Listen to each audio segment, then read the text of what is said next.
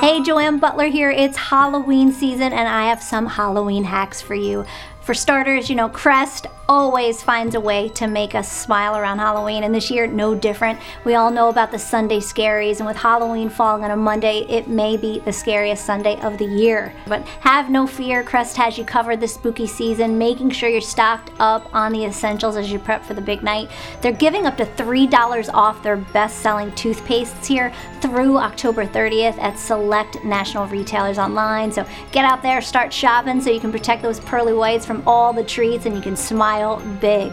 Now, next up, a solution to clean those dirty, smelly old costumes. I just love this. It's Downy. Uh, they just released their biggest innovation in more than 30 years Downy Rinse and Refresh. You use it in addition to your detergent. It's a deep cleansing fabric rinse that removes odor three times better than detergent alone. Super easy to use. You just pour it into your fabric softener dispenser or directly in the rinse cycle. Just removes stubborn odors. It's great for every load, and of course, especially those Halloween costumes that you may have thrifted or pulled out of the bottom of your storage chest from the last few years. Safe for all fabrics, plus, it's gentle on your skin, which is so great.